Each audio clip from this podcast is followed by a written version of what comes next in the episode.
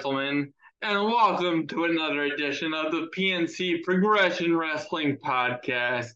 I am one half of the best podcasting tag team in professional wrestling today, the Cerebral Palsy Assassins. They call me the man that's always piercing barriers, Ben Pierce.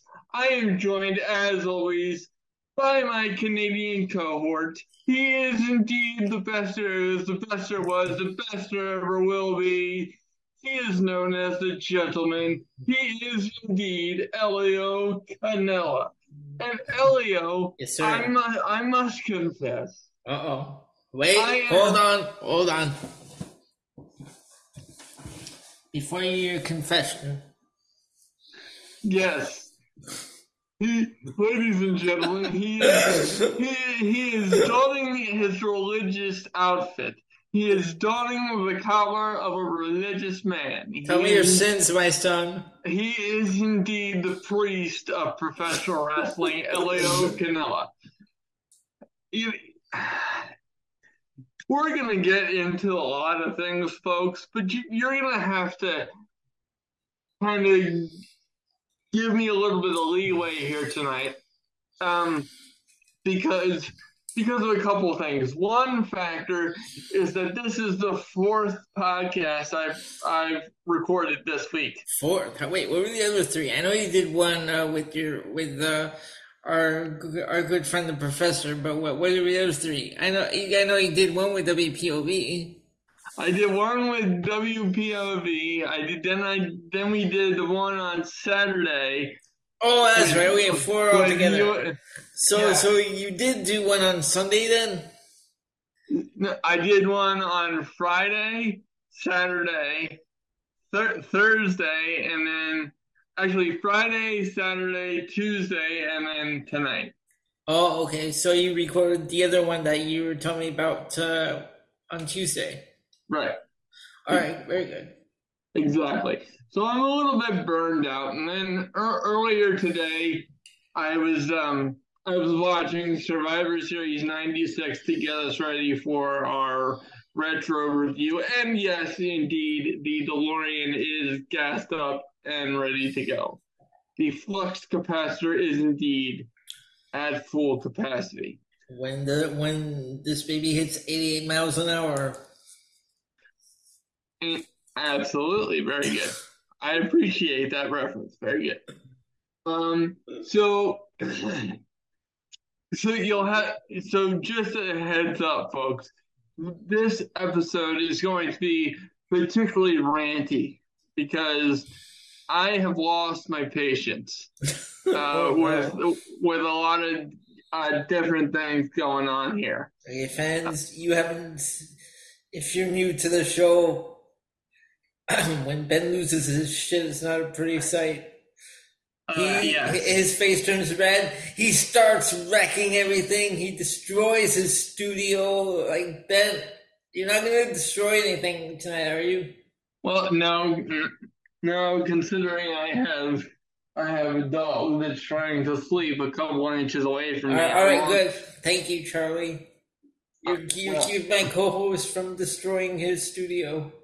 Well, and he he appreciates your acknowledgement. He's looking over at me like, "What the hell?" Um, but um, but yes, indeed. So let's get started with the evening's festivities.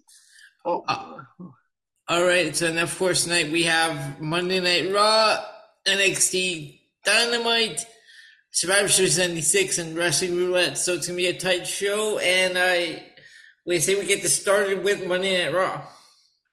Yes, indeed, sir. All right, so before that, I'm gonna go over main event, which I don't, I can't believe this is still around, but there were two matches that took place. Wendy Choo defeated Tamina Snuka, and Why?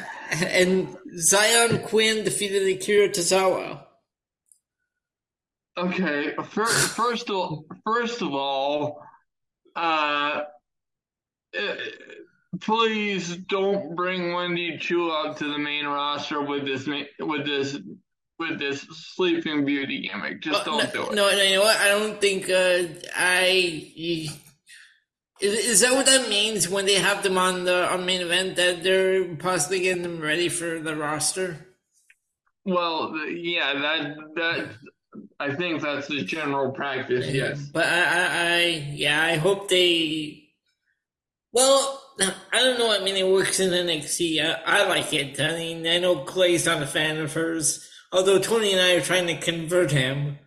Well, we're, I, we're, we're, we're, trying everything. Apparently, I guess you're right there with him because we're trying to convert you as well. Yes, I, I, I must, I must admit, I'm Team Clay on this one. what? yeah, but um, yeah, Wendy Choo has not impressed me outside of one match that she had with uh, Tiffany Stratton. But Xyon Quinn, this guy, he he has a look. I I don't know. I feel like he's been ready, and like the way they booked him in NXT is just terrible.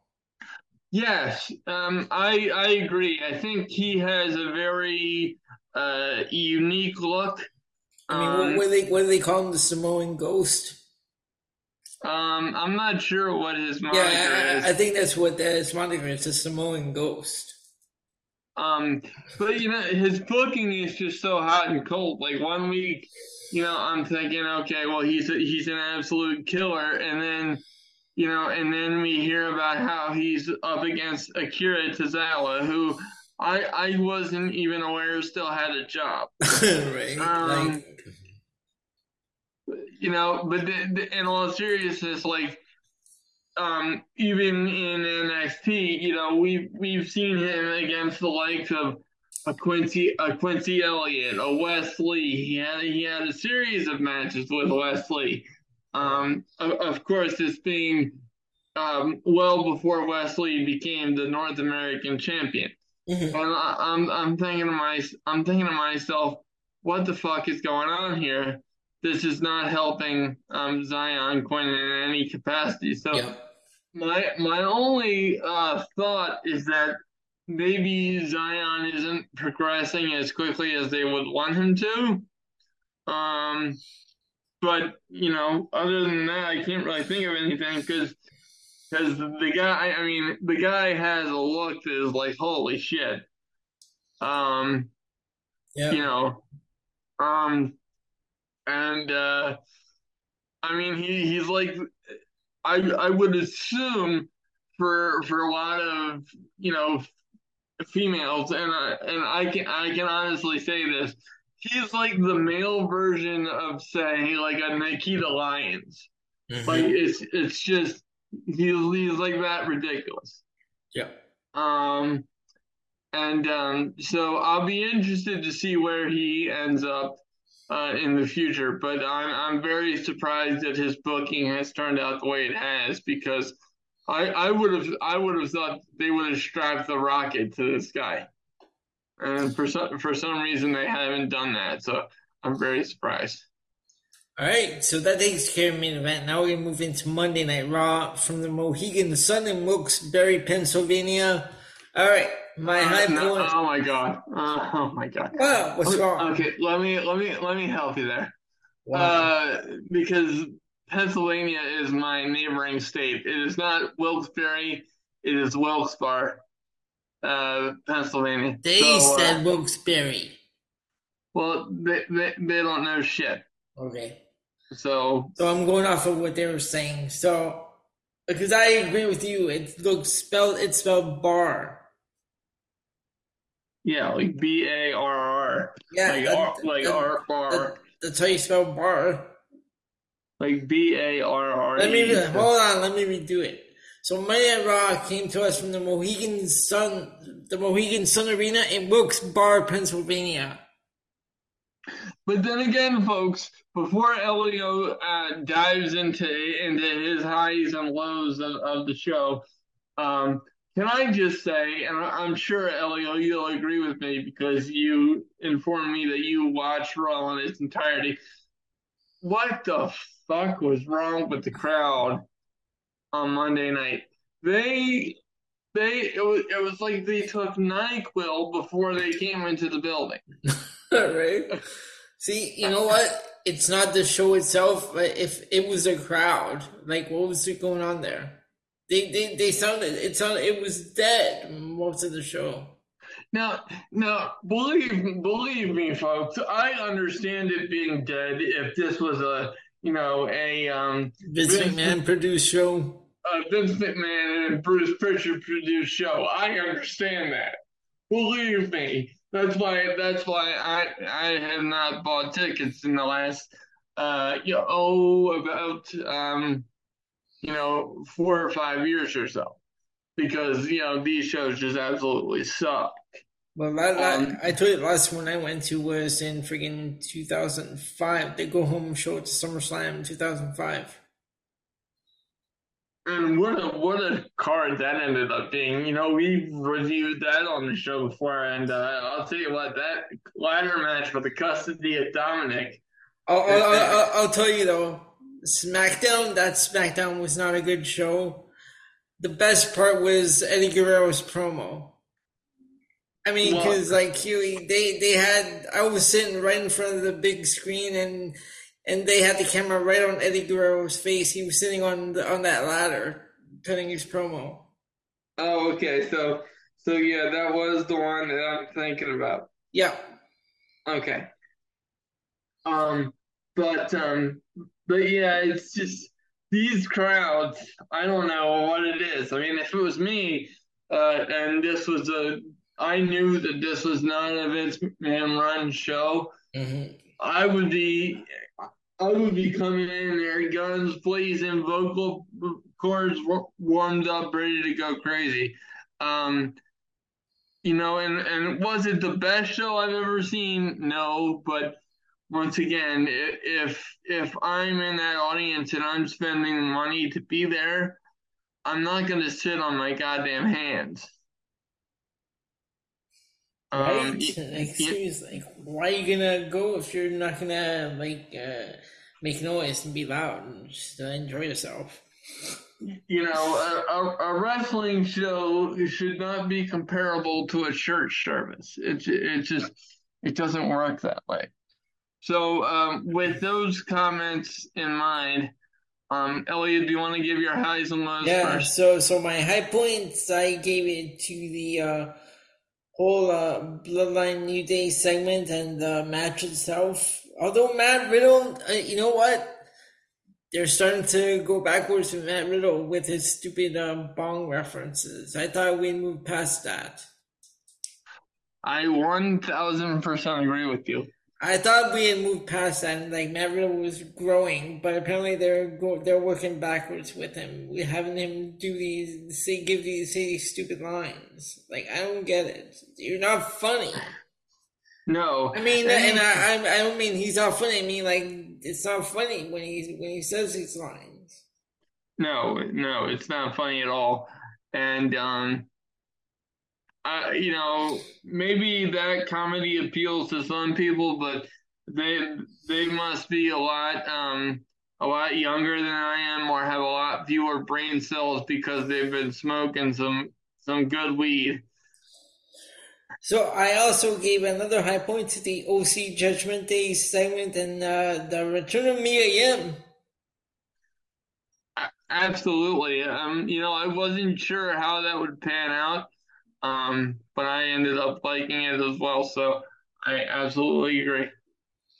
And uh, I have Shelton Benjamin, Austin Theory, Miz and Johnny Gargano, and of course, and uh, you know what? I wanted to like the main event, Seth Rollins, Austin Theory, but we're gonna talk about that because I have to, I have to have uh, my thoughts on that. But I gave a, uh, a a high point to the Asuka promo. Yeah, once I once I looked it up and saw the translation, I I appreciated it more. So yeah. Yeah, I mean, oh, but like you we're used to seeing Asuka just like ranting, and like it doesn't sound like she's really saying anything. But when I when I heard that trans read that translation, I was like, wow, that was like that was so cool to like actually see in a WWE ring. Because those are the promo types of promos they usually cut in companies like Stardom over in Japan. Right. That, and of course, Iyo Sky edited it with bitch. Uh, well, you know, I, I, I, kind I kind of appreciated that coming from Iyo Sky. So yeah, but, but I just I just love the that that was perfect way to end that. Like usually, usually, usually we speak out against the usage of bitch in WWE. Yeah, but that was perfect. But her delivery, that was just very well done. So I appreciated that. Now we have to talk about before I get my uh, low points.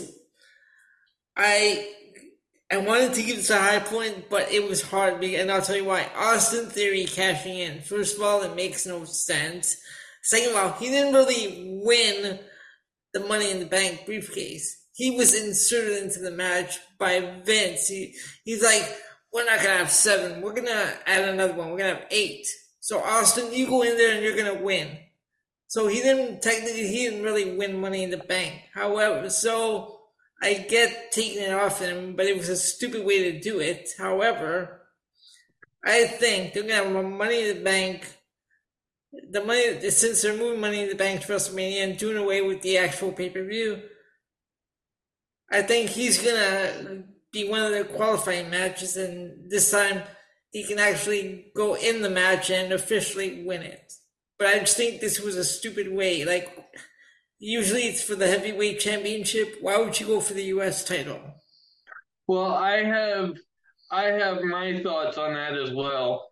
Um, so let me uh, let me get your low points, and then I will. All right. Um, so my my low points. Well, I mean, my low point was um, him him uh, like cashing in on an open challenge. You don't need to cash in if you know it's an open challenge. Well, that, and that was one of my points about the situation. Did you did but, you have any but, other uh, low yeah, points? But so my my little my low points are I hate doing this because Baron Corbin's improved. He looks like an actual wrestler, but his pairing with JBL is getting on my nerves. And JBL's stupid uh, promos every week, his like introductions are getting on my nerves. Oh, this, I mean, I appreciate the effort that they're putting into Baron Corbin, but this. But no, this is a terrible pairing. They, they have nothing in common. But this just isn't working for me at all. And of course, uh, you know what? The Otis Elias match, for me, was it was another low point. And I like Otis, but this match just didn't really do it. Absolutely. So that's all I've got. That's all I've got. So let me take a sip of my uh, drink, and then we'll drop my high points and low points. Uh, ladies and gentlemen, uh, while I'm doing that, why don't we, uh, Elio, why don't you give a cheap plug to the podcast that we're both mutually associated with now? All right. So before we go into commercial, let me let me say you can also find myself on Wrestling POV along with Tony Diaz and Clay Cummings, and occasionally we have my co-host on this show, Ben Pierce, joining us. We are on every Saturday on all on every platform where you find your podcasts. And with that, Ben, I think we should go into commercial before we uh, get bumped off by the producer. Yeah, goddamn virtual producer really right. pisses me off. I'm telling you. So just, just as much as a Vince McMahon produced Monday Night Raw. we'll, be right, we'll be right back, folks. All right, so that so that was uh, wrestling. That's wrestling POV. Myself, Tony Diaz, Clay Cummings, and Ben Pierce. You can find us every Saturday on all your social media platforms where you get your podcasts. And Ben, what do you have for low points, for uh, high points and low points?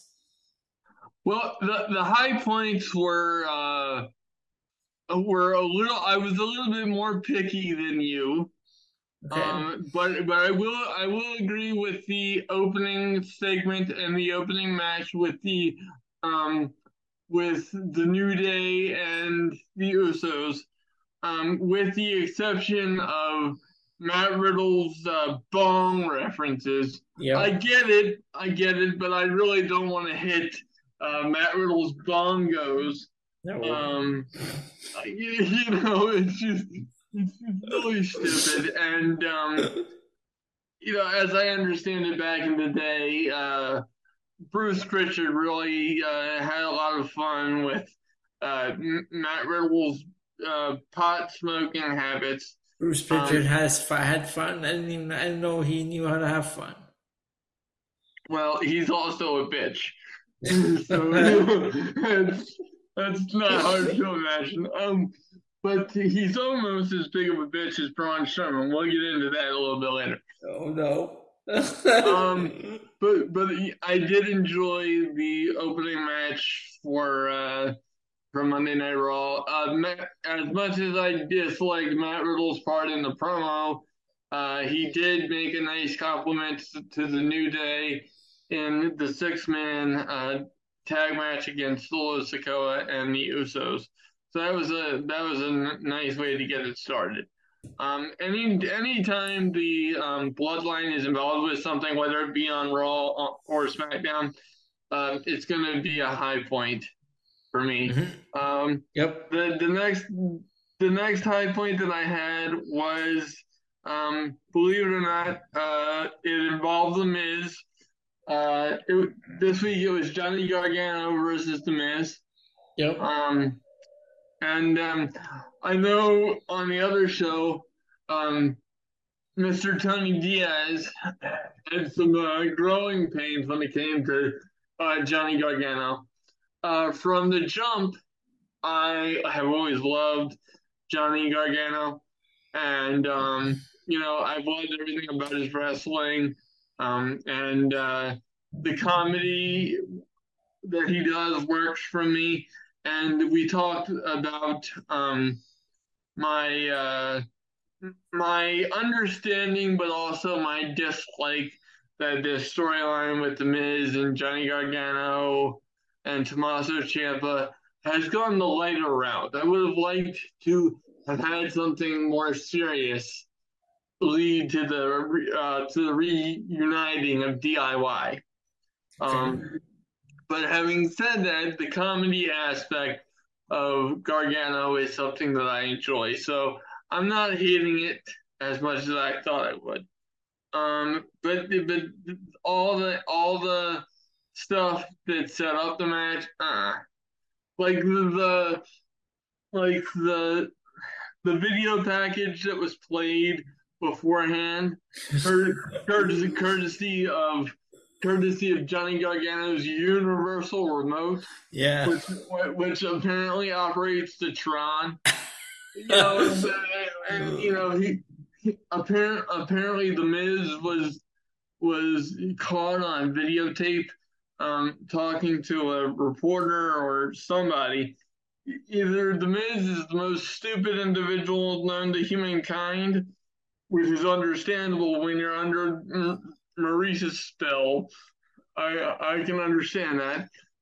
Um, but you know, it, it's just so certain aspects of this work for me, and certain aspects of it don't. Um, the and the next high point that I had, um, well, really, I didn't have any other high points. Oh, um, okay. To, to tell you the truth. Um, on, what about what I what I said the the Asuka promo? Well, well, yeah, the Asuka promo. What about, what about the, promo. what about the Shelton Benjamin one? Uh, no, it was a little too short for my liking. Right. So, a little too short for me to give it a high point. Okay. Uh, I didn't hate it though. Um, low points was um or were. I'm a stickler for grammar. I hate it. Um, Baron Corbin versus Cedric Alexander. And I hate doing that too. Um, largely not because the wrestling was bad, but it was just um, it was a quick squash match, and one I hate seeing Cedric Alexander in squash matches, mm-hmm. quite frankly. Um, but um, th- this pairing with Baron Corbin and uh, and uh, JBL just isn't working for me. No. Um, so I, I don't understand that and then the the Elias versus Otis. Now, much like you, I I enjoy Otis. Otis yeah. took Otis took some time to grow on me, but once he did, Mm-hmm. He kind of he kind of stuck. Yep. I'm I'm I'm very fond of Otis now. Elias, not so much.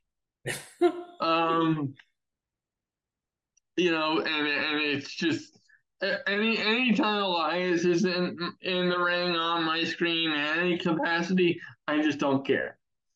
okay. Um. Uh, I I I. You know, I like I liked having Mia Yim back, but the I'm not ready to give her pairing with Yossi a high point yet. I want to see how that plays out. Okay. Um, Austin Theory versus Shelton Benjamin just didn't um didn't make too much sense to me because because of what took place later in the evening. Uh, oh, but there was one high point that I forgot to mention, okay. uh, ladies and gentlemen, and uh, I I thoroughly apologize for this. How dare I? Because I've been begging for this for years. The twenty four seven title. Oh my god! I yes has died. that was so great, right? Because usually these are forgettable when there's Dana Brooke is in the ring in a match. So it's like uh, you know, I, you know, you have so many other high points, so points that you just pass over that. But yeah, that had that was my high point. Nikki Cross just winning the belt and throwing it in the trash can. Well, well, I didn't give a shit about the match, but but but and and even even when she physically threw it in the trash can, Nikki Cross missed the trash can and it landed on the floor. I don't even give a fuck. The, the, the, the, way she did it was so great. she had that crazy look on her face, she's like that, and that laugh.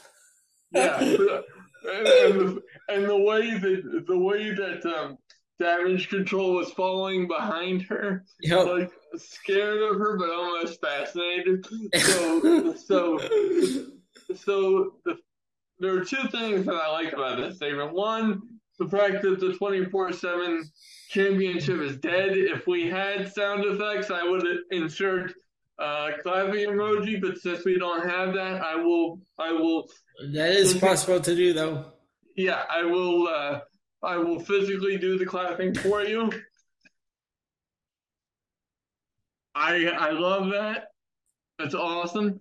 Yep. Uh, and then um, I want to see if if Nikki has anything to do with damage control because, as we've talked about before, um, I really want to like damage control, but there's just something not clicking with him.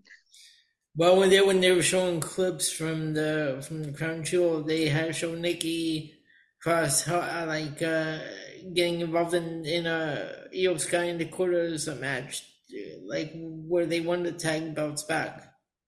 Yeah, and and see, like like I know we don't talk about Crown Jewel um for a good reason on this show, um, but I should I should mention this is a very uh, apt time to mention that um, myself and um, and who and someone who's going to be our occasional co-host, my buddy Higgins from college.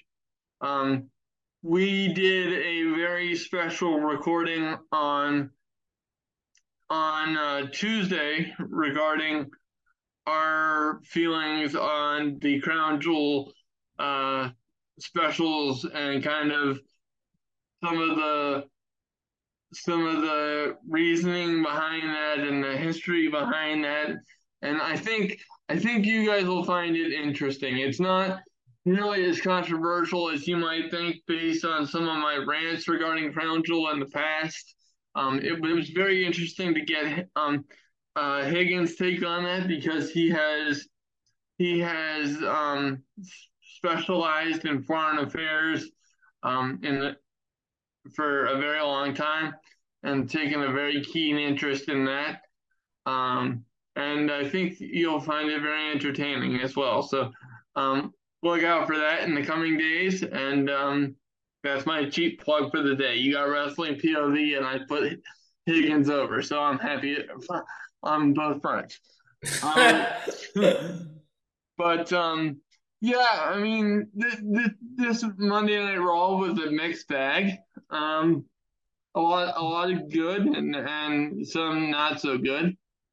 Um, but but you'll you'll notice that I followed the Elio approach when it when it came to uh, the main event and um, and Austin Theory cashing in on on Seth Rollins in an attempt to uh, win back the um, U- the United States title. Now, let's talk about the, the reason why I understand why this was done.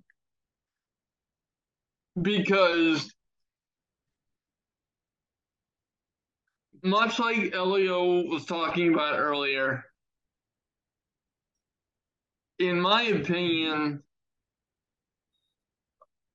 Theory should have never been put in the Money in the Bank, uh, Money in the Bank ladder match to begin with.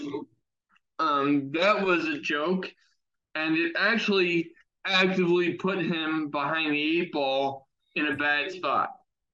And hear me out on that because based on the based on the history of the Money in the Bank contract, you might be he- hearing me say that, and you might be like, "What?" Um, because because we know that the Money in the Bank contract uh, is basically a guaranteed um, world title opportunity and an eighty percent chance of a successful world title uh, victory and cash in. The reason why I say it's a bad situation to do it, one, the way they did it and the timing in which they did it for Austin Theory, um, is one, um, he is clearly, or he was clearly Vince McMahon's guy. Mm-hmm. Um, he was so young that he didn't need it right now. Um, and based on the fact that Roman Reigns is on the run of his career, nobody would believe that that Austin Theory was going to cash in successfully, as we saw when it was teased um, at at SummerSlam, like when Roman Reigns and Brock Lesnar were going at it. Yep. I mean, it, it was a joke, and um, you know, Austin Theory should have never been put in that situation to look like a joke. Um, and the other thing too is as soon as he won the title or won the Money in the Bank briefcase, all Austin Theory was doing was losing constantly. He lost, he lost, he lost, he lost, and guess what, Elio? What's that? He fucking lost. and um, and the approach to this is is somewhat understandable based on the old McMahonism way of thinking, in that you know the Money in the Bank contract is an insurance policy; it's a guarantee. He's he's got the world title in the bag. Uh, you know he doesn't need to win matches. Well, well, fuck you. I disagree. Because what value does does the Money in the Bank contract have if the contract holder is constantly losing matches and looks like a jobber in the process? The Mhm. purpose of the Money in the Bank contract is to elevate that talent to the next level. It was it was never going to do that for Austin Theory, and I love Austin Theory. I'm an Austin Theory guy. I do think that Austin Theory has the potential to be the, future of this company. But and I don't I don't say I don't say but you know like I have so many points against him because this is really not about Austin Theory. It's just considering what's going on around him and the situation that we're in with Roman Reigns and you know and Cody Rhodes and all these other people that are better qualified to take out Roman Reigns when the time comes. Austin Theory is an afterthought in all of this. So the money in the bank contract isn't believable in this situation, but it never was. And that's not Austin Theory's fault. Austin Theory should have never been put in this situation. The person that should have won the money in the bank contract to begin with was Seth Rollins. Mm-hmm. And if, if you wanna if you wanna put a second person in contention, which which I, I think far and away it was Seth Rollins was the clear cut choice for that. But if you want to give a second option, I believe the second option was Matt Riddle because he was as hot as he's ever been with the with the um, partnership with Randy Orton, and then coming out of that, um, people really re- were hooking on to him after Randy got hurt. But now he's uh, playing the bongos, and and and Austin Theory is cashing in on on the United States title. Now, so that's that's those are the reasons why I understand why Theory had to drop the the briefcase mm-hmm. based on the situations that were going on around him, and that's not his fault. And you know, let's face it, he's not. I don't think he's even 25 years old. He'll be fine. This, I mean, Vince is probably having a coronary, uh, you know, watching this. But the, the reality is that he'll be fine. Um, Austin Theory does not need this right now. I think I think the Money in the Bank contract was doing him more harm than good, yeah. and that's that's ridiculous. Um, now let's talk about the the negative in terms of what this does for the Money in the Bank briefcase. Now, I know, I know, I know. Before anybody jumps down my goddamn throat and says, well, the money in the bank briefcase can be used to cash in on any title. I know I've been watching this program for for so long. Yeah, but Ben, uh, Ben, you know the money in the bank briefcase can be cashed in on any title, right? I had to. I had to. you're you're such, you're such a you're such a mark. Go go back in your your Facebook post or your Facebook chats and go you know, antagonize other people. I'm making a legitimate, a legitimate, a legitimate point. I, I had to go on, go on. but but the the fact of the matter is, the Money in the Bank contract has always been associated with building future world champions and being cashed in on world titles. It, it, it, I mean, it's not unheard of for it to be cashed in on on on um you know on other titles, but by and large, it's a it's a world title opportunity yeah. in, in someone's hand. And for the, for it to be cashed in on the US title, um that doesn't say much for your world title situation um, much right now. And the only reason I say that is because the best option you have is to is to put the money in the bank contract with the U.S. title.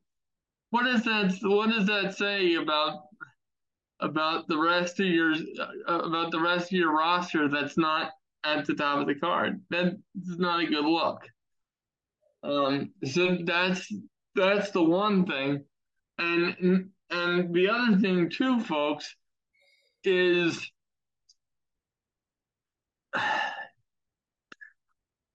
as a fan, I don't want to see the Money in the Bank briefcase cheapened down to the level of a United States title. Um, because regardless of the history of the United States title, the damage that has been done to it makes it unworthy of the Money in the Bank contract. And if, if this is what the Money in the in the Bank contract is used for, then then why the fuck would we even have a Money in the Bank contract in the future? The Money in the Bank contract was designed and should be designed to be cashed in by the biggest stars on the big on the biggest stages for the biggest titles, and that's that. And by not doing that, um, you know, that that's a problem. And I, I understand that Triple H was cleaning up a mess. I Triple H would have never chose Austin Theory to be put in this situation. Um, and I, I have faith that Austin Theory will be fine, as I just said.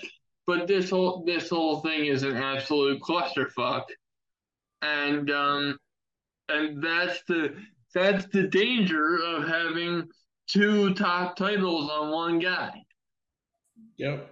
You know, in in Roman Reigns. Let's not forget, this is a byproduct. All of this stuff is a byproduct of not only Vince having a hard on for Austin Theory, but this is a byproduct of you have two titles on one guy, and that creates a problem that trickles down for as long as that's the case. And I don't know if you read this. I was reading uh, the original plans for the title. And what's that? They they wanted uh, Drew McIntyre to take one of the titles off of um off of Roman Reigns at uh, Clash of the Castle. They wanted well, him to take it off so they could have two matches at WrestleMania for both titles, one on each night. Well, I think I think that could still be the case, but I to your point, I really would have liked that to have been the case for Drew McIntyre because that was the perfect time to pull the trigger yep. for Drew McIntyre. And the fact that and the fact that that wasn't executed, I think, hurt Drew McIntyre in the long run. Yep. All right, so uh, is that all we have for Raw? Yes. All right, so we're gonna move on to NXT and Ben. Yeah. Uh, did this show? Um, I didn't like it. I didn't. There's not much I really liked on this show so I can see what you're talking about. Because I only have two high points on this show. And what were they? So surprisingly, because you know how I feel about Schism, I'm not a fan.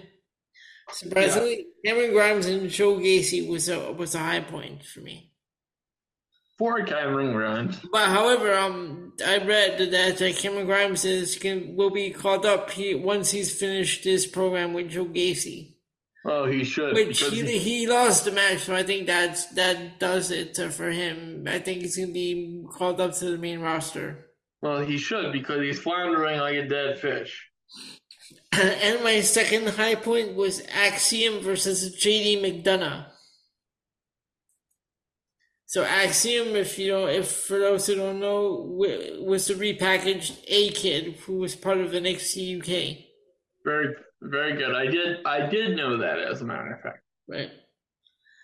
Uh, for low points, I have a lot of them. List them off. Is that a surprise? no, because NXT sucked. so we have Sol Ruca versus Victor Lopez. This one needs a lot of work, Sol Ruca, because even Elektra Lopez couldn't help her in this match. It was terrible. Well, that doesn't surprise me. And I, why are they doing this, Elektra Lopez? They're they're gonna have her in a program with Indy Hartwell. Well, I don't know. I mean, they had a pull apart brawl at the end of this match. I mean, Zelina Vega might be a fit for um, Legado. Yeah, but but that and I'm not arguing that at all, and I'm not arguing Zelina Vega's value, but that doesn't mean that Elektra Lopez wasn't damn good at her job, and that does not mean that, that Elektra Lopez wasn't cut off at the fucking knees. Yep. So um, who knows if uh, they they might she might get called up and they might have insert her in a program with Zelina Vega. We just have to see wait and see. Yeah. Another one I had Andre Chase defeating Char- no Andre Chase versus Charlie Dempsey. Charlie Dempsey winning with submission. They were like so close to ringside, and he didn't get the submission completely locked in, but won. So well, well, we know we know with Charlie Dempsey's lineage where he's gonna go. Yeah, but I don't get this Andre Chase. I cannot stand this guy. Uh, I, Him, I, Thea Hail, and Duke Hudson. I, I never got either. I never got any of them, but especially Andre Chase. This was definitely another low point.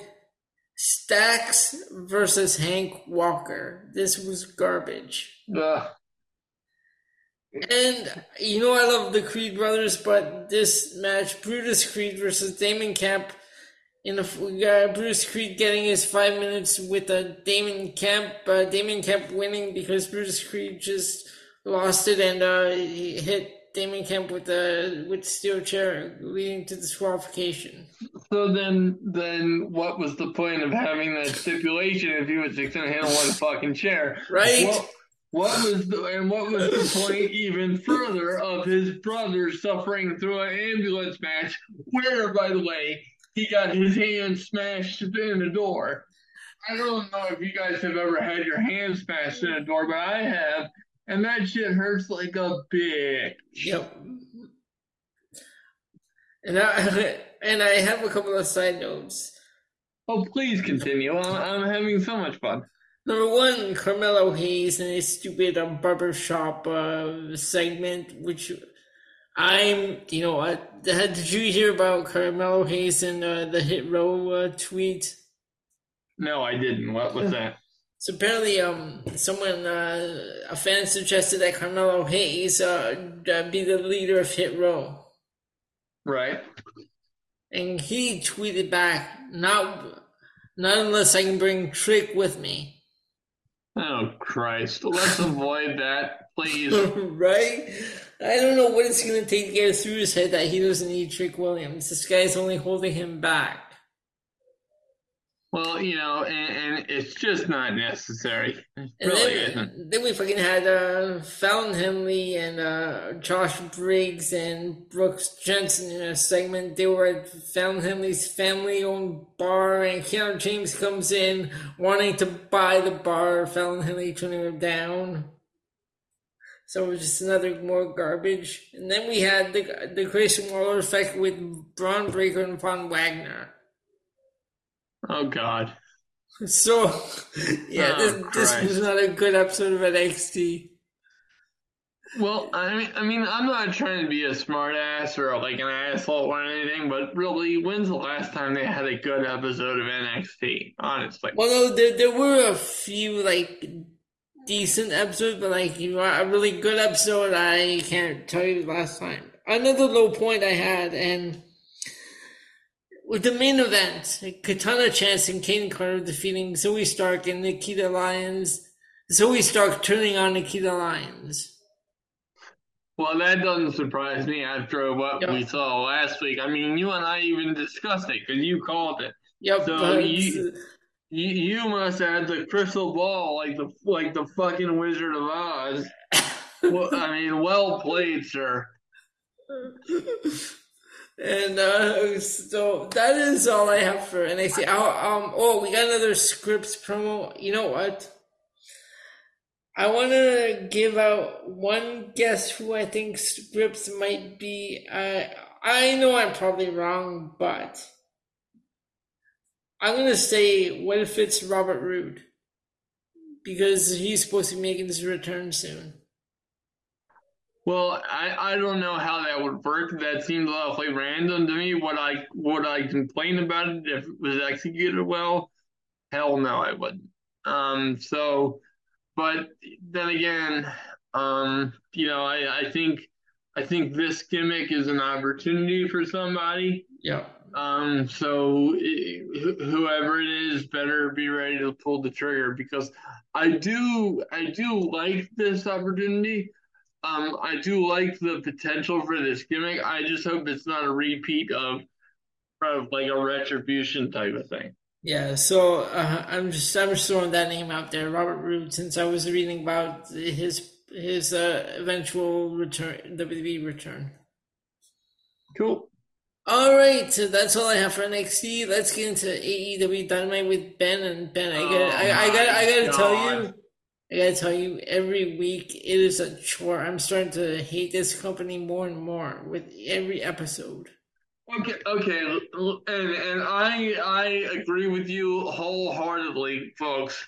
Uh, or Elio, you know, you, you are entirely right and and ladies and gentlemen, I should say that in, in addition to um, our highs and lows for AEW Dynamite, um, I also want to give you a, a, a preview of this updated card. Uh, so I, I should say should say that um, Ben's doing a dynamite because I did not get to watch it on Wednesday. So as I was mentioning to him off air, so Ben, well, continue. Yes.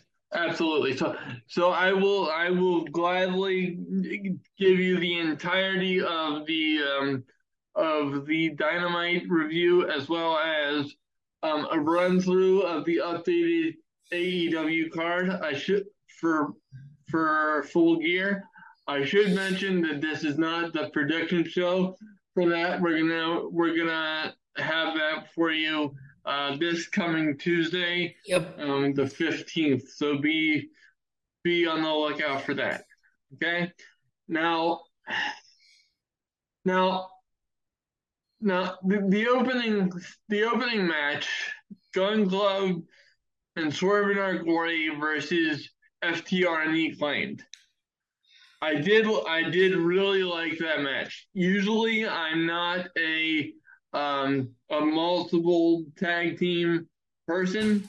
Uh, mm-hmm. I don't like uh, six man matches. I don't like eight man matches, but this one um, was very, very good. Okay. And the acclaimed got the victory um, uh, to, to give them um, momentum going into their match against Swerve and Our Glory at full gear. So that wasn't a surprise. They did, and uh, by the way, uh, Swerve and Our Glory did not eat the pin on this one, which I which I enjoyed. It was one of the uh, one of the Ass Boys, aka the Gunn Club. Okay, which I hate that that nickname, the Ass Boys. It's, ridiculous. Um, Thanks, Danhausen. But anywho, um, so that was that was pretty good. And then another high point, which which arguably for me was the high point of high points on this entire fucking show. MJF uh, did a uh, did a out of what he was not in attendance on the show, but they showed a clip oh. of him on the Pardon My Take podcast. Oh, where he, okay. where he goes off on Jon Moxley ahead of their match at Full Gear. Oh wow! Um, and and and I am not even going to go through the promo because I think MJF speaks for itself. And and you know, Elio, if you have an opportunity to go back and check some of this out. Well, I, I, have it recorded, so I'm going to go back and check this one out because I heard about it. He had a promo on the show.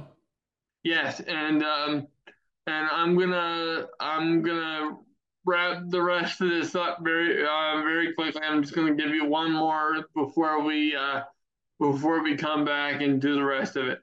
Um, and then another high point I had was uh, the main event: Bryan Danielson versus Sammy Guevara, two out of three falls. Oh my god!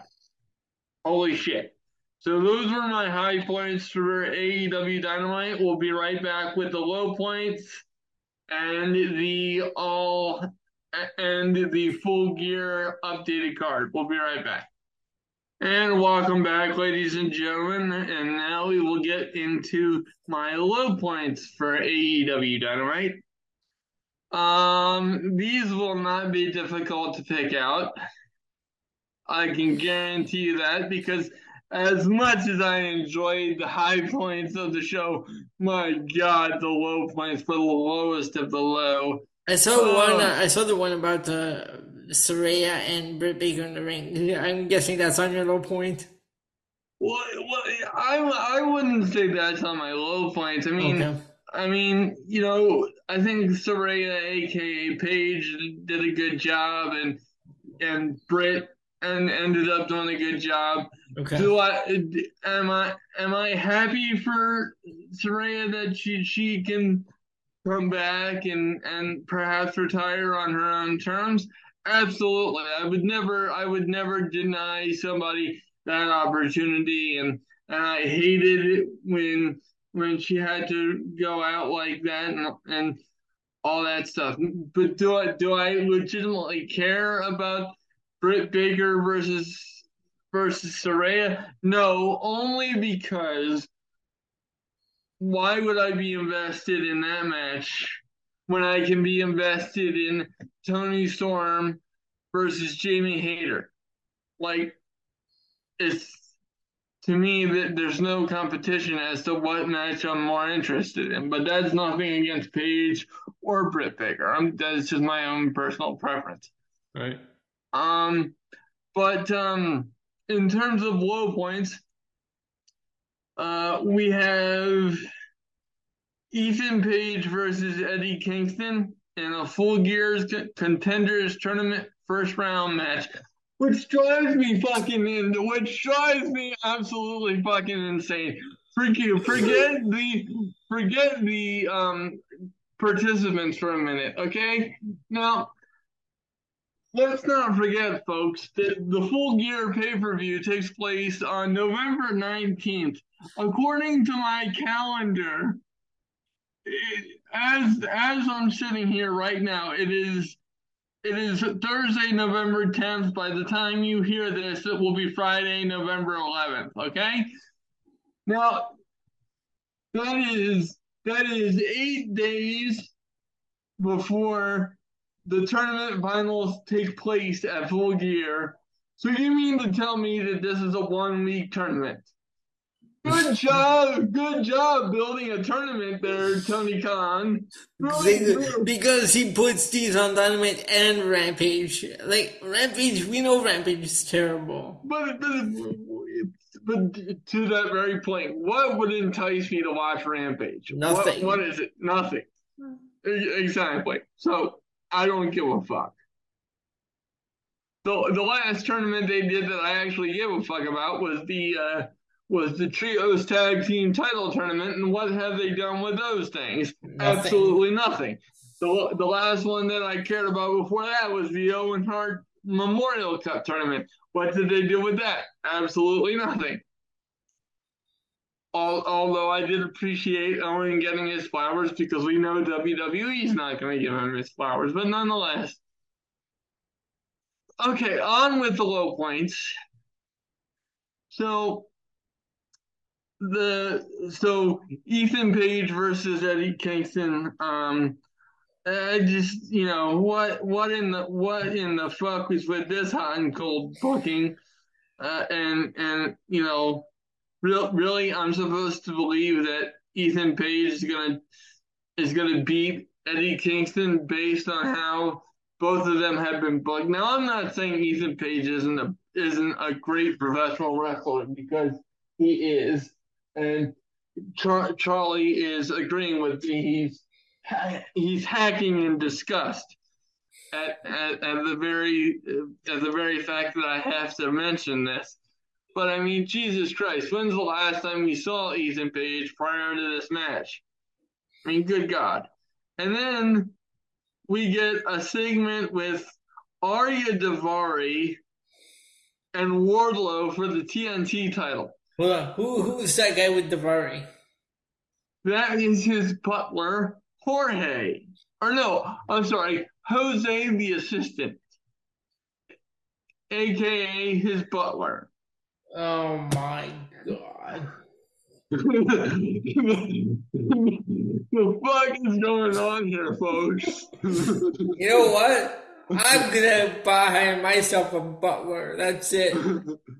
Well, you know, I, I you know, Will, Will, and, Will and I, and Will's my brother. For those of you that don't know, I don't know how often I've, I've mentioned him on the podcast. He made a um, run in once, I believe. Yes, but but we we we have a we have a fun relationship, and and because of that, we have all sorts of fun nicknames for each other, and um, one of mine for him that he rather enjoys is Bertram the Man Bitch Butler. Whenever I need something, I don't call out Will, I call out Bertram the Man Bitch Butler, and and he comes rather efficiently, and oh we. My God, I, that's hilarious. I do what I have to do. You get Bertram from what? Yes, but, but I'd much I'd much rather have a have a wrestling match with Bertram the Man Bitch Butler, aka Will Pierce, than have to than have to sit through Wardlow versus Ari Daivari. And you know, and the reason for that is because why the fuck is Wardlow in this situation? Okay, well, now after this match, which was useless because Wardlow shouldn't be here in the first place, Wardlow calls out Powerhouse Hobbs. Now, then Powerhouse Hobbs comes out. So I'm, I'm thinking, okay, great. Um, you know, Wardlow versus Powerhouse Hobbs. Where was this build two, three weeks ago? What what the fuck's going on? So then, as Wardlow has his attention on Hobbs, Samoa Joe attacks Wardlow. Well, what the fuck? You know, I mean, not that I have a problem with Samoa Joe, but where the fuck are we going with this? So it's just like, holy crap. I, don't, I don't care. And, and, you know, I just, I want Wardlow to be consistently booked in something that makes sense, and I want him to do something with the TB with the with the TNT title, which he has accomplished nothing with, which isn't his fault. Just like it isn't the it isn't Death Triangle's fault that nothing has been accomplished with the um, with the trios tag team titles because where the fuck are they? just like almost nothing has been accomplished with the uh, you know all Atlantic title um, because as much as I like Orange Cassidy as a wrestler, he's carrying his his title in a backpack. Um, and you know it, it's just all due respect to Orange Cassidy, but why the fuck isn't that title on someone like oh I don't know Miro Andrade, Rush, uh, the list goes on and on. Um, you know, it, it, it just doesn't make any sense. So that's a low point. Oh, and then, and then. Oh no. Hold, hold, hold on to your hats, ladies and gentlemen, because. Hold on. okay. I'm holding on to my hat. Hold on, I gotta see this.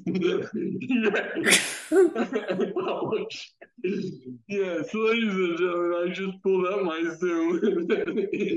You're such a nerd. I love doing the show with you.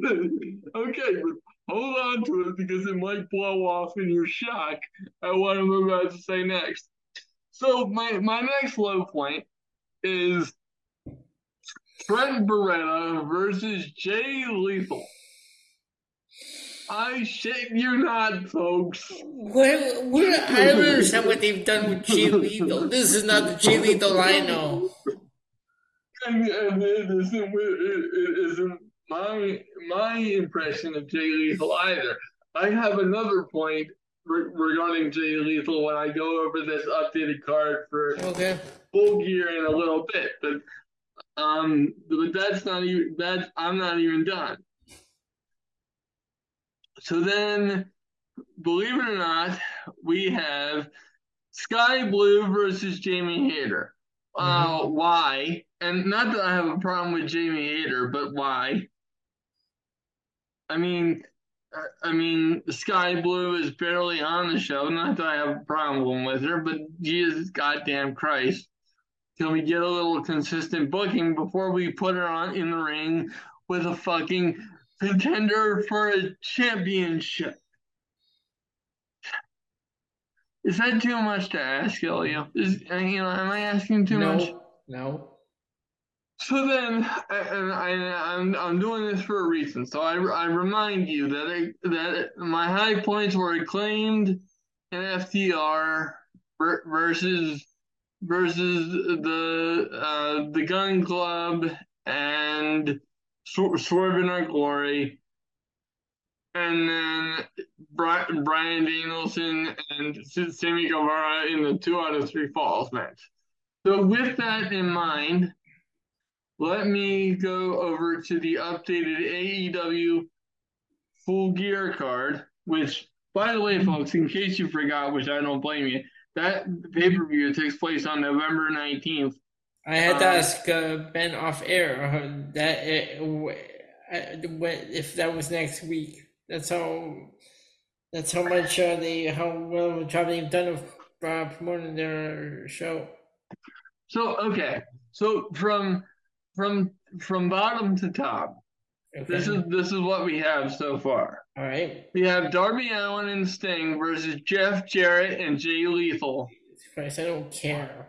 Fuck. Which which Jeff Jarrett was involved in a promo with. Yeah, um, I saw that and with, with, with Jay Lethal and Satnam Singh uh, and uh, and Sanjay Dutt and we're still taking shots at WWE. And, and it's just well, he, well, in his defense, he was taking shots at Braun Strowman, which that which that I don't mind because Braun Strowman conducts himself and comes across like an asshole. Yeah, I don't care. But I'm, I'm saying because Braun deserves it. But I'm saying like in general, this company can't go a week without mentioning WWE. And then you know if we're gonna have Darby Allin and Sting uh, in. Can we have a reason for it other than the fact that uh, uh a um? Oh, uh, can we just have a reason for it whatsoever? I, I would really appreciate that. A bit before you go on, uh, did you read what Ric Flair uh, said? No, I did not. He's he took credit for uh, Jeff Jarrett's uh, being hired by AEW. Oh God. He, he he said he said it was off of the final match that they had right with Flair's last match, and so oh, and so is, uh... and so like it was uh, that match that uh, jump started uh, Jeff Jarrett's uh, involvement with AEW. Oh God. meanwhile, Meanwhile, Ric Flair has never been associated with AEW, but, he, but he got someone a job with AEW. Okay, whatever. Yeah. Um, and then and then we have Saraya versus Britt Baker. Like I said, I'm happy for Saraya, but you know, there's other matches that I care about more on this card. By the way, there's three matches for the women. Well, I will say I, I am looking forward to seeing her just because we haven't seen her in so long. Well, yes, but the other thing too is I I really hope she doesn't get hurt. Because well, apparently she has she has like a rule where she she she insisted that no one jump her like or attack her from behind uh, until she's fully comfortable with that. Well, that's good. I, yeah, I I can support that. Yeah. Then we have the snooze fest match because Newsflash, folks, if you didn't catch um, my latest appearance on Wrestling POV, I no longer give a fuck about Jade Cargill. I went on a very juicy rant about uh-huh. Jade Cargill. Uh, but she's facing Nyla Rose. By the way, I don't give a fuck about Nyla Rose either. Yep. Only because she sucks as a professional wrestler. And I didn't even know um, she was a face. I'm not sure how that works. I well, she was involved in the worst segment I've ever seen on AEW when she, when she was involved with Vickie Guerrero in the Jade Cargill versus Marina Shafir match. Yeah. Which, by the way, folks, in case you didn't catch my earlier rant on wrestling POV, that match absolutely stopped. Just a thought, in case you missed it. Um, and then, oh, here's something that makes absolutely no fucking sense whatsoever. An ROH World Championship match between Chris Jericho. No, no, no, hold on, on. The sentiment is appreciated, but you're you're you're releasing your fucks too early. You're, you're, you know, you know that sounded? What the what? You're you're releasing your fucks into the universe too early. okay. Just hold on a second, okay? So Chris Jericho versus Bryan Danielson versus Sammy Guevara versus uh, Claudio Castagnoli for, for the ROH World Title match. I swear, the ROH World Title has gotten more shine than the AEW World Title. God damn, what the fuck is going on here? Which, which, and like I said, the um the main event between Bryan Danielson and Sammy Guevara was awesome uh last night, but uh, geez, but what has Sammy Guevara done to qualify for an ROH World Championship match? Oh, and, and by the way, what is an ROH World Title match doing on an AEW pay per view when you have an ROH pay per view on December 10th, just weeks later? Sorry, hold on, hold on, hold on. I'm sorry. God, you, you say you say December 10th? I will, yeah. Oh fuck. Okay. So, so we have an ROH pay per view on December 10th. Why can't you just hold the world title match for ROH until that show? But but but you know why I'm saying oh fuck to that? why is that? Because uh, when was when was uh when was the ROH one booked? Uh, um, I don't know. Okay, that's uh, the same date that NXT deadline uh, takes place. Well, I and I do remember that, but still. No, so I'm, I'm saying I, I, I'm just I'm just waiting for Tony Khan to be like, oh, WWE decided to book their show. No, they already had theirs before you, you dumbass. but you know, is, is, that such a weird question to ask? Why why are we holding an ROH title? Uh, no, title it doesn't make, it doesn't make sense. It's when you stupid. have it, when you have an ROH pay per view merely weeks later. Then why did you buy outrage in the first place? You, idiot! If you said you, you said he had no plans for this, then why? You, okay. okay, and then uh, that's it. I, have I've had it. Fuck. and here's the match that I'm looking forward to for an interim AEW World Championship match. Even though I hate the, the term interim, Toni Storm versus Jamie Hayter. Um, I'm really looking forward to that one, as as well as the next one for the AEW Tag Team titles, the Acclaimed versus Swerve In Our Glory. I loved their last match um, at All Out.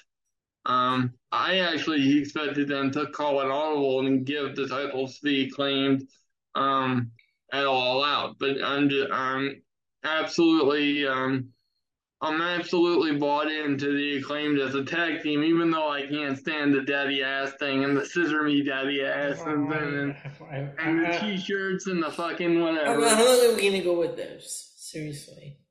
And and I guarantee you, some idiot's gonna tell me that I'm that I'm not LGBT friendly, and, and it has nothing to do with that. But scissor me daddy ass does not appeal to me. Right? Seriously. It's just I don't. It's ridiculous. It's, it's enough already. And then we have the AEW World Championship Elim- Eliminator Tournament Finals, when the tournament just God. started this week. as we just went over in the Dynamite results. Good God. And then we have the AEW World Championship match, Jon Moxley versus MJF. And I guarantee you, oh, oh, uh, uh, don't forget, folks, in case you in case you didn't read the spoilers on um on uh, Rampage, which I did because nobody watches Rampage. If you do, I feel bad for you because Rampage sucks. oh God. But it's gonna be it's gonna be Jungle Boy versus Luchasaurus in a steel cage match. So you have that one too. So I'm looking forward to that one. Okay. Uh, because that's actually long term booking. Instead of Darby Allin and Sting versus Jeff Jarrett, Jay Lethal, and Jade Cargill versus Nyla Rose. Who gives a fuck? um, but yeah, so I'm looking I'm looking forward to Luchasaurus versus Jungle Boy. Or uh, yeah, yeah, that's the one. Um, uh, and then uh, let's see. So that takes us to the end of the um, AEW coverage for the week.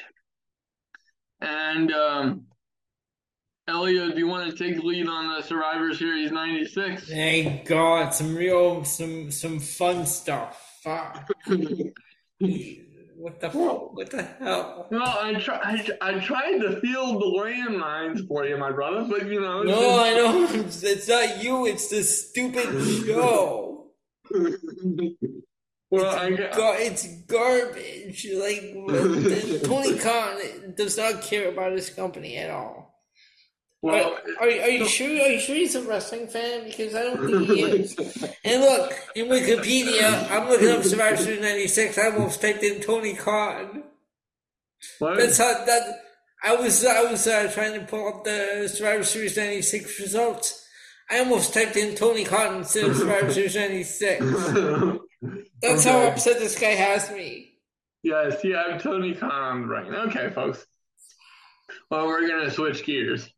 Alright, so let me just pull up the Survivor Series 96 results here. And here we go with Survivor Series 1996 from from Madison Square Garden in New York City. This show took place on November 17th, 1996. My, my dad's birthday, as a matter of fact. So it would have been um, yeah, it would have been uh, 20, what, 26 years ago. So I'm not really good at math, but he was much younger. um, but yeah. um, so, but anyway. The, uh, go on. The first match we had was. No, oh, sorry, hold on. I'm going to do the kickoff one. First, okay. Very good. First of all, we had, we had a Survivor Series elimination match on the on the pre-show. We had the team of Aldo Montoya, the Smoking Guns, Bob Holly, Justin.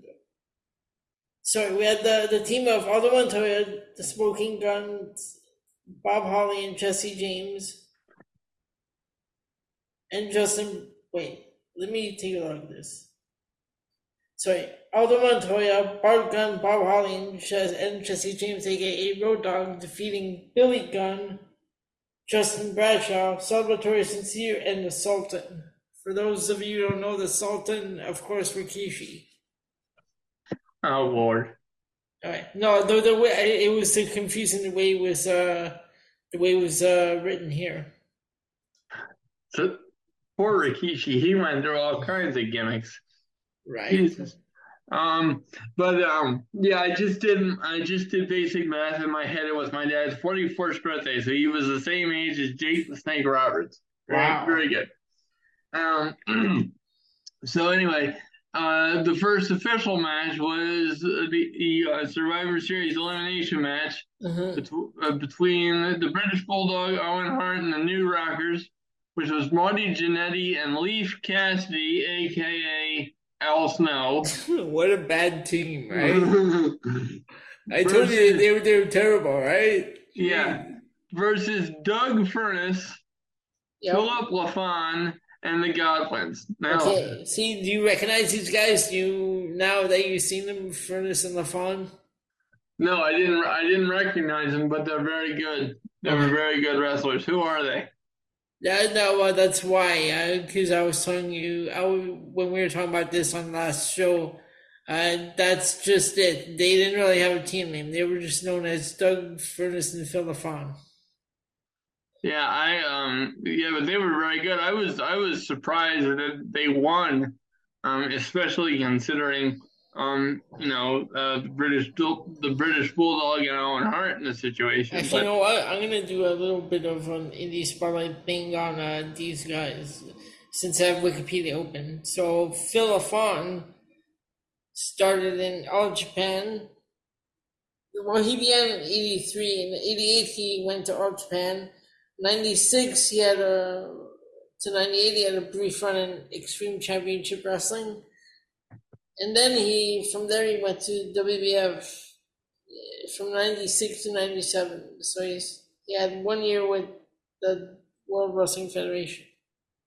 Oh, so he he didn't last long. Okay. No, and uh, Doug Furnas, his Doug Furnas is somewhat uh, different. Uh, he was more of a power lifter uh, he was an American football player turned powerlifter. So that was uh, his uh, background. I, I don't really have much on him. Like uh, he began in Continental Championship in late '86, and then from there he worked briefly for WCW in 1990. In '92, he worked for the UWA Universal Wrestling Association and then uh, he joined ECW as well, along with uh, Phil Lafon. And then from there, they went to WWF. Very cool. And he passed. He passed away on uh, March third, two thousand twelve. Um, the, and that was Doug Furnas.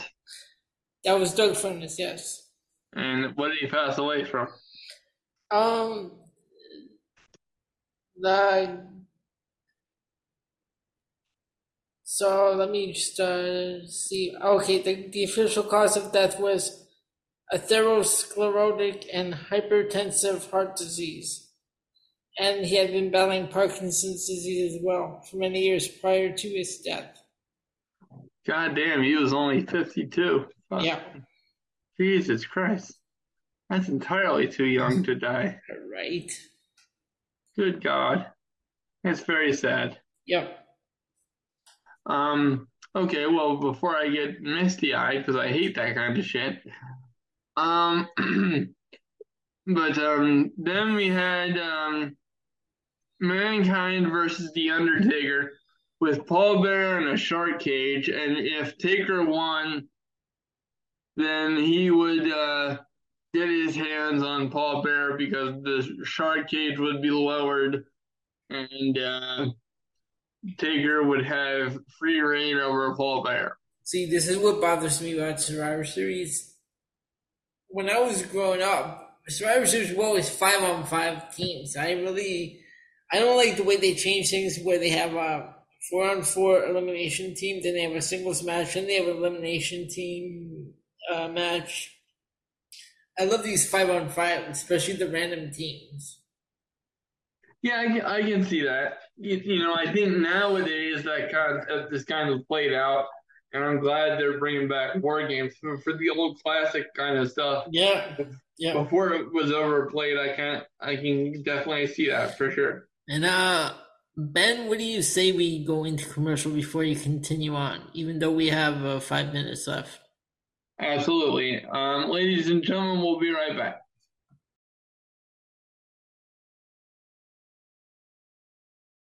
All right, Ben, before we go on, I have the ratings in front of me for these matches. So for the first one, because it's on the kickoff show, um, it was split between uh, a three star and one star ma- uh, rating. It was a 50% on, for, on each. Jesus Christ. Uh, some of these, well, you know, I didn't see it, but I mean, I would assume that some of these people are entirely too generous. Right. And uh, number the first match, which of course was on Hart Bulldog and the New Rockers. So what would you give this one?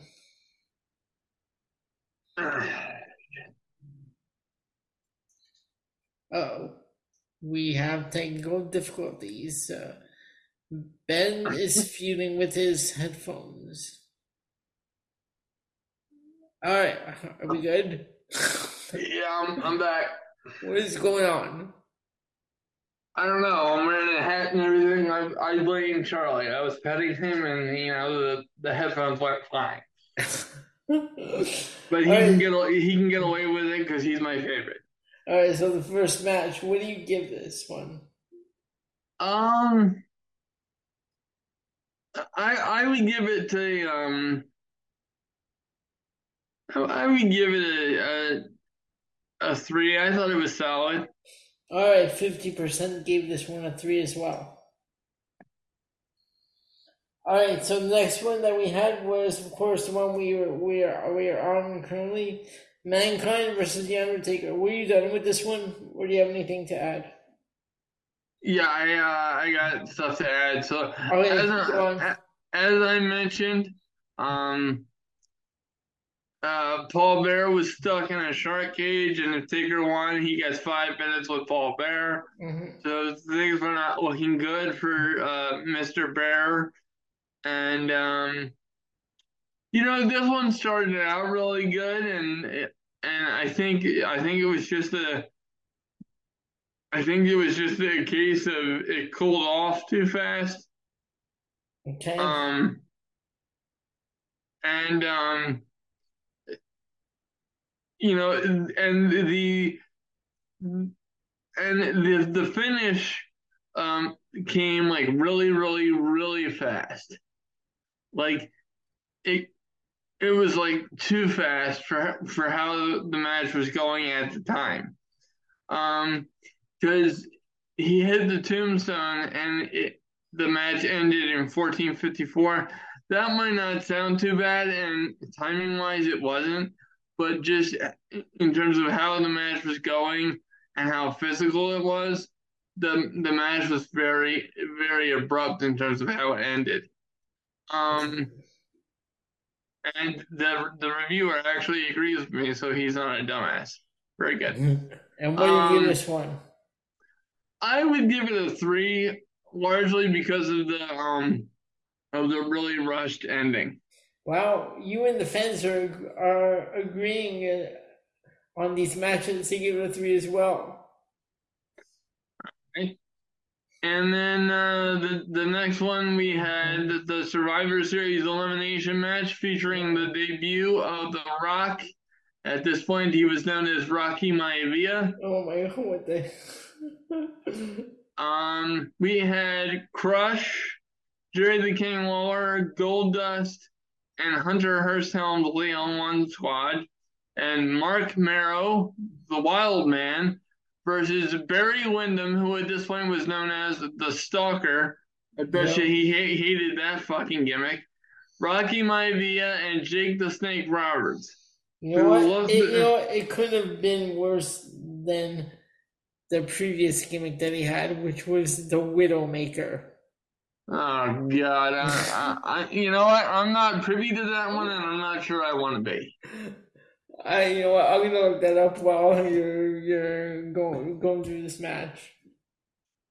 So Well- then, so then, like, I just want to say before we get into the match, uh, so Sunny was on commentary for this one, and I'm not sure why. Like, it was just really random.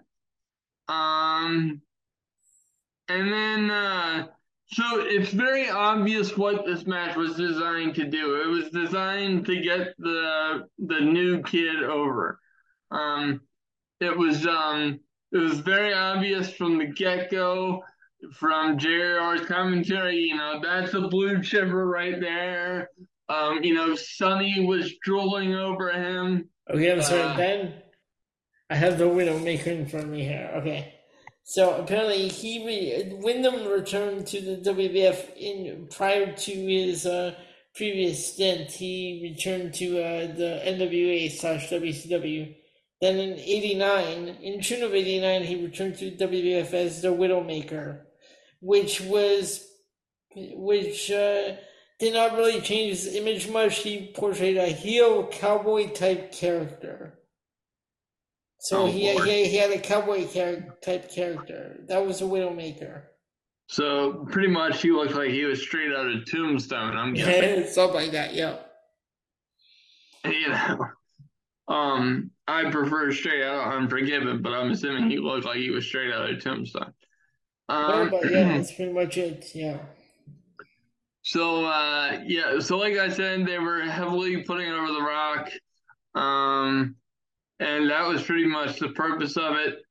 Um, and so before the match uh, gets started, um, Jake the Snake Roberts is introduced as the um, the mystery um, partner on um, on uh, Marc Mero's team. Um, it, this the the the team members just seem very odd. You know, I mean, listen to these combinations: Crush, Jerry the King Lawler, Goldust, Hunter Hearst Helmsley versus Marc Mero, the Stalker, Rocky Maivia, and Jake the Snake Roberts. Wait, hold on a minute. I gotta see something. The Stalker was on Marc Mero's team, you say, right? Yeah. Wow. You know what's funny? Yeah. Because I'm on uh, his Wikipedia page and I'm looking up the Stalker gimmick, okay? Now, I'm reading up on this. Okay, he was he originally uh, defeated Justin Bradshaw in a dark match on Monday Night Raw in on Monday Night Raw taping in Wheeling, West Virginia, under the Native Stalker, which was later shortened to the Stalker. So he was portrayed as a deranged stalker gimmick, and was to have been was to have worn camouflage face paint. While originally and the original feud was to have been with Mark Merrill, but the angle was dropped due to Merrill's request. And he was supposed to have made his debut at the In Your House Mind Games pay per view. Oh, well, that's weird. They definitely went in a different direction there. Yeah, so his original feud was to, his first feud was to be with Marc Mero. Um, you know, I this match really wasn't that special. As a matter of fact, I would say it went a little over long, and I had um, trouble getting into it just because it seems so random. Um, with the exception of The Rock. Mm-hmm. Um, as a matter of fact, the, the the match in total it was twenty three forty two and I'm like, holy crap, why? um, it was just it was just a bad situation. Um, so, you know, uh, it, it was only notable because it was The Rock's debut, is what I'm saying. So um, I'll, I'll, get off fans off air. I was the other day I was watching Young Rock and I messaged uh, Ben because the episode I was watching was the second last episode uh, of season two. Right. And that episode focused on The Rock's 1996 Survivor Series debut. Yeah, well, well, like I said, the spotlight was on him. The rest of it, absolutely. How like, uh, how weird was that? That we're reviewing this night, this pay per view tonight, and that episode of the Young of Young Rock focused on this very match. Oh, it, it was definitely weird. That's for sure. Oh God! Now, now I'm see. I, I was curious, so I looked up footage of the of the Xyon Quinn versus Akira Tozawa match we're talking about earlier. Holy shit! Oh, why? oh. I don't understand it, but okay. Um, next up was one of the two matches of the night for me. Oh, hold on, hold on. What are you, what are you giving this one? This uh, The Rock's the debut one. Two. Wow. Okay. Um, on this one, sixty-seven percent gave it a three star. Oh, fuck off. There's no possible way. it's just, it's just not. It's not possible. But but you have to remember, you, you were like seven, eight years old at the time. Well, yeah, but you know, what does that so, have to do with anything? I mean, you were you were a kid. You were a youngster. You were a young Ben. I'm I'm still a young gun. That doesn't mean that I can't recognize quality when I see it. All right, go on. go But, ahead. any, but anywho, um, like I said, this was one of the two high points for me. Uh, uh, this was the first encounter between these two. Bret the Hitman Hart versus Stone Cold Steve Austin. I, I I acknowledge I had to go back and watch several parts of this multiple times.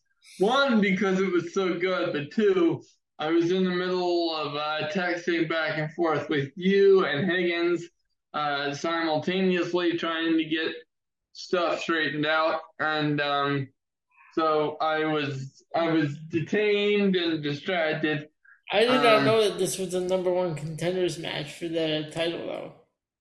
Yeah, and um and they um they said that um the winner here we go on to face the winner of Michaels and Psycho Sid Mhm. uh, at the next pay per view in December, Okay. and uh, I think we know how that turned out come December. Um, but let's talk about this actual match. Holy crap, this was awesome!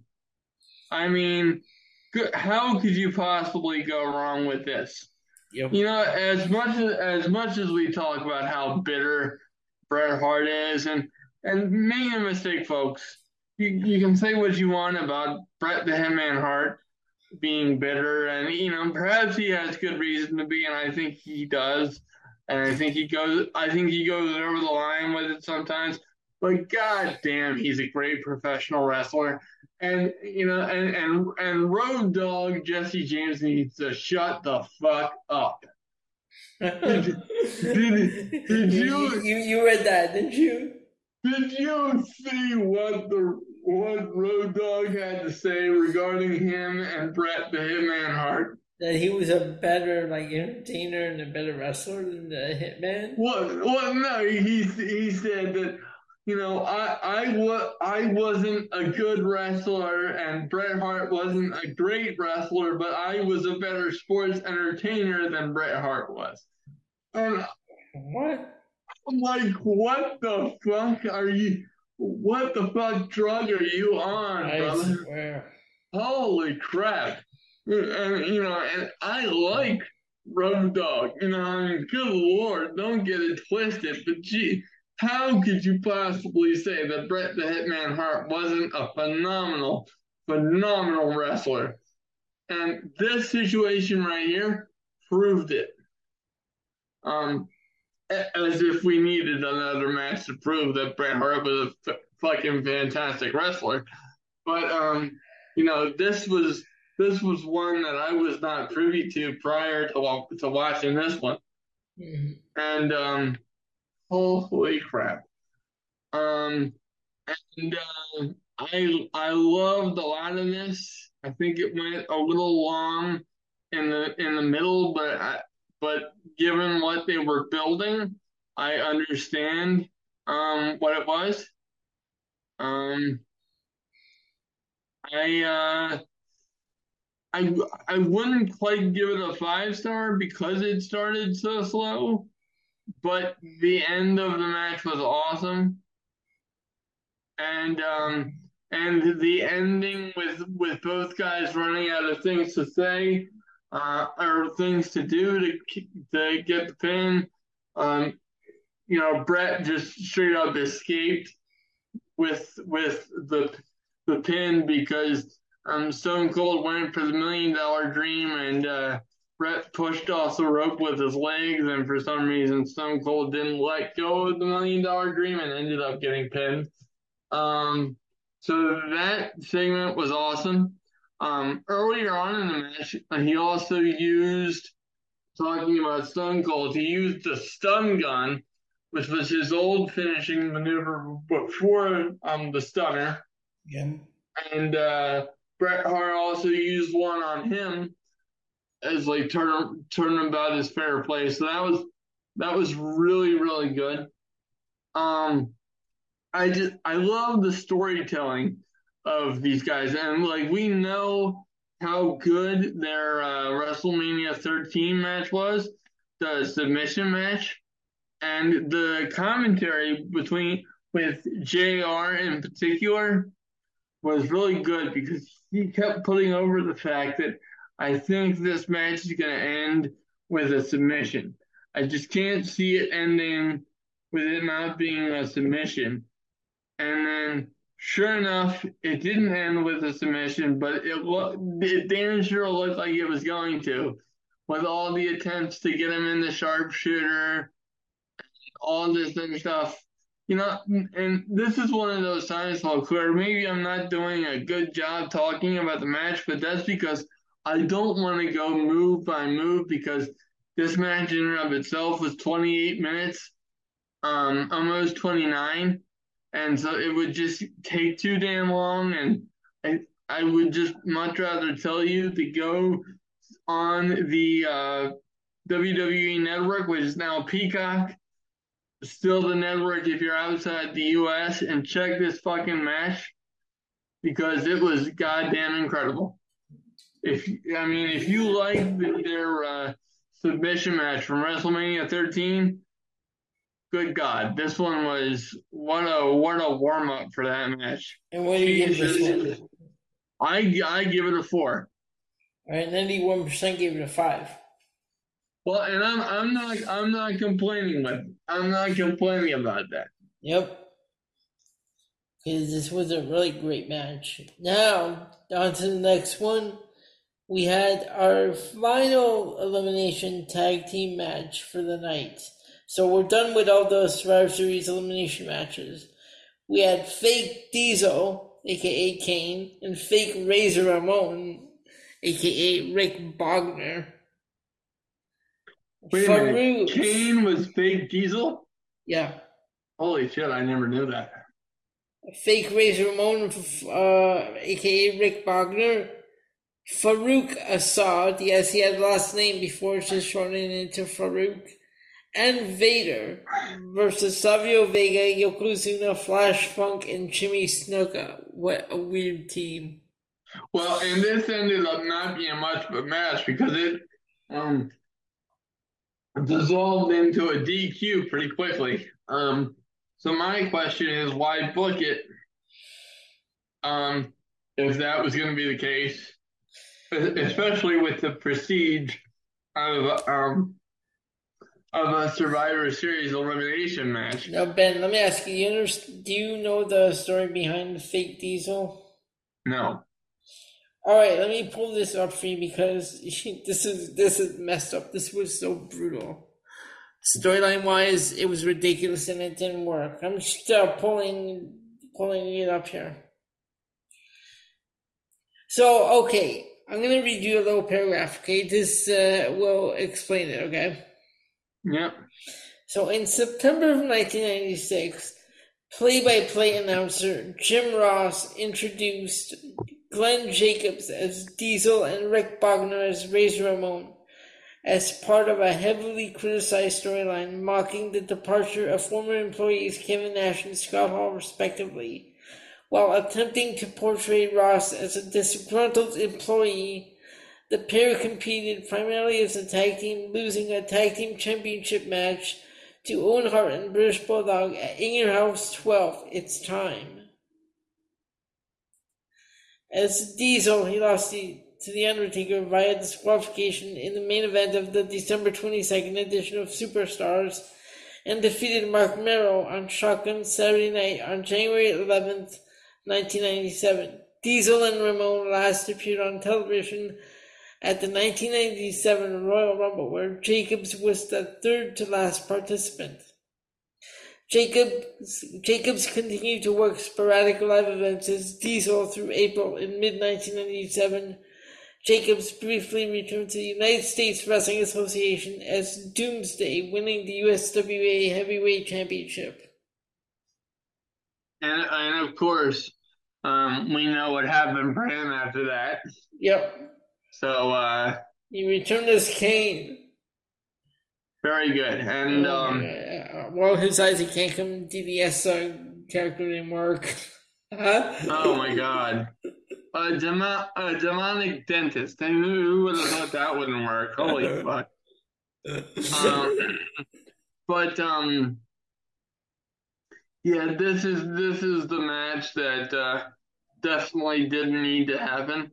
Mm-hmm. Um, but the the ultimate surprise of the night was um, the main event in terms of how good it was.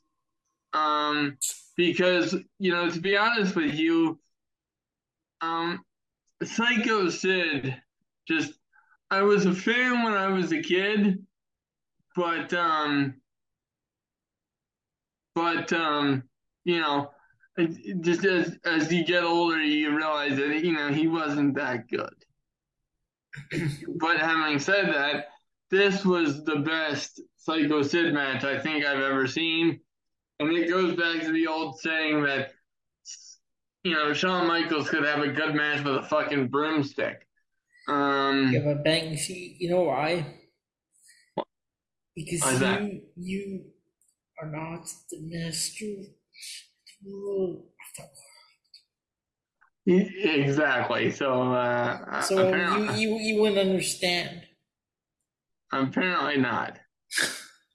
what the hell? God. apparently, apparently, I'm not the master and ruler of the world. Not that I ever wanted to be, but okay. Um, but I get the reference. It's Psycho Sid. I got you. Um, um, but um,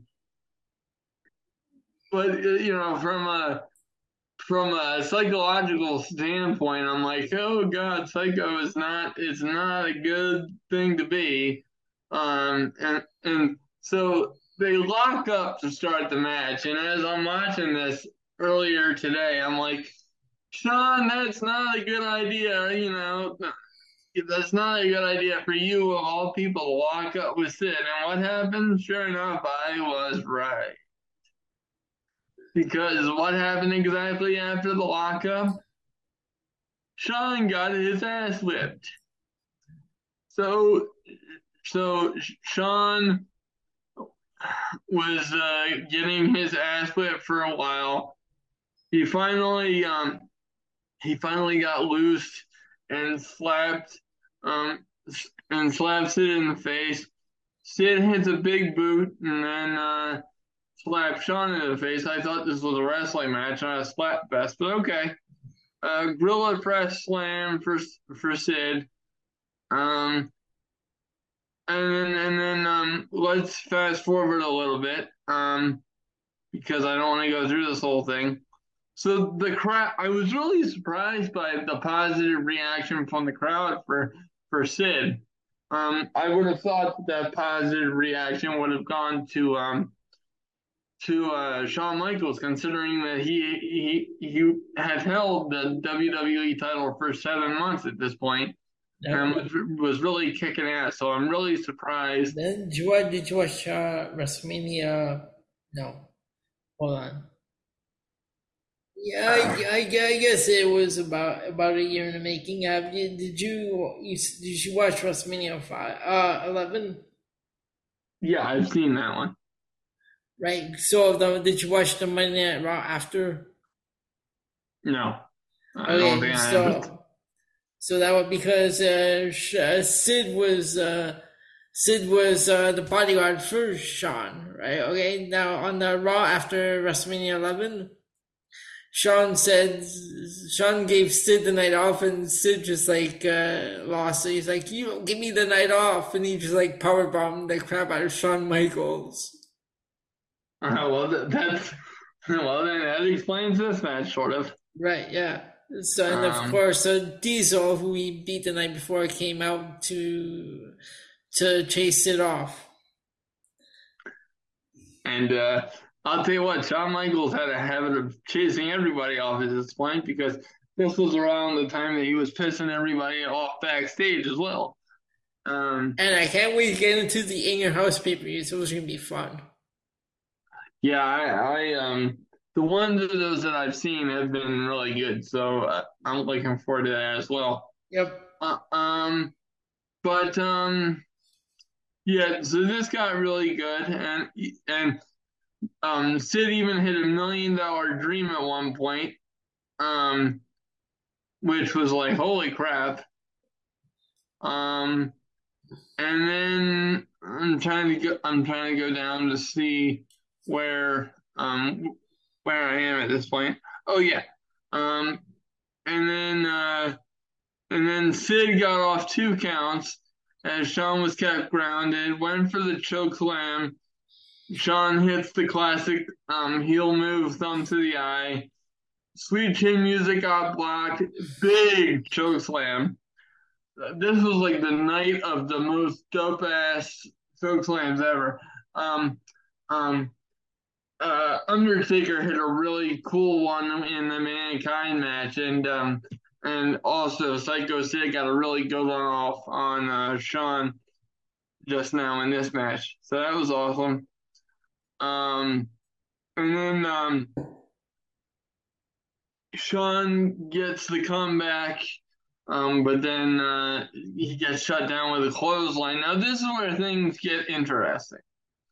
So the um, the cameraman starts getting up on the uh, or the the I'm sorry. Sid, starts grabbing the camera off the cameraman because I guess he's getting frustrated that he can't put um put Michaels away.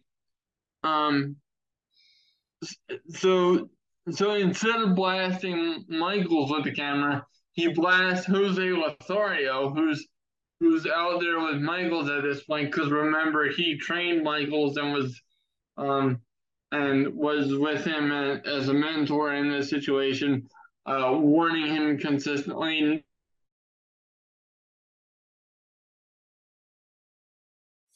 Uh-oh. Power bomb.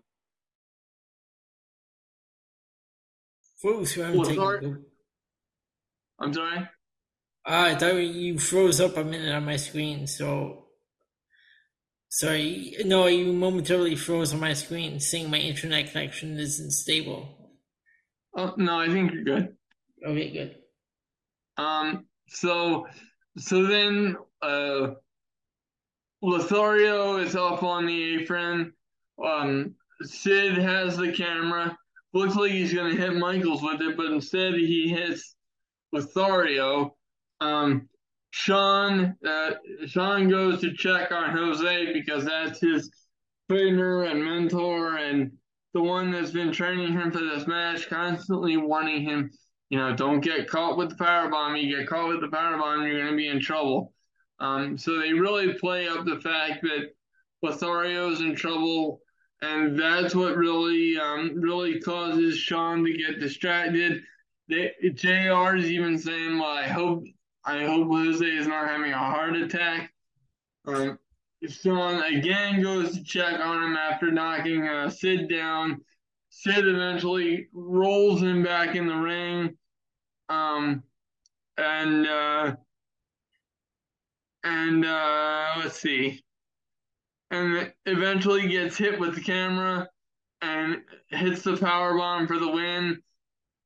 And and this one shocked the hell out of me because if you'd asked me who wins the match between Shawn Michaels and Psycho Sid, my my answer is gonna be Shawn Michaels every single time. And Ben, I'm just looking up Jose Lothario. Yeah.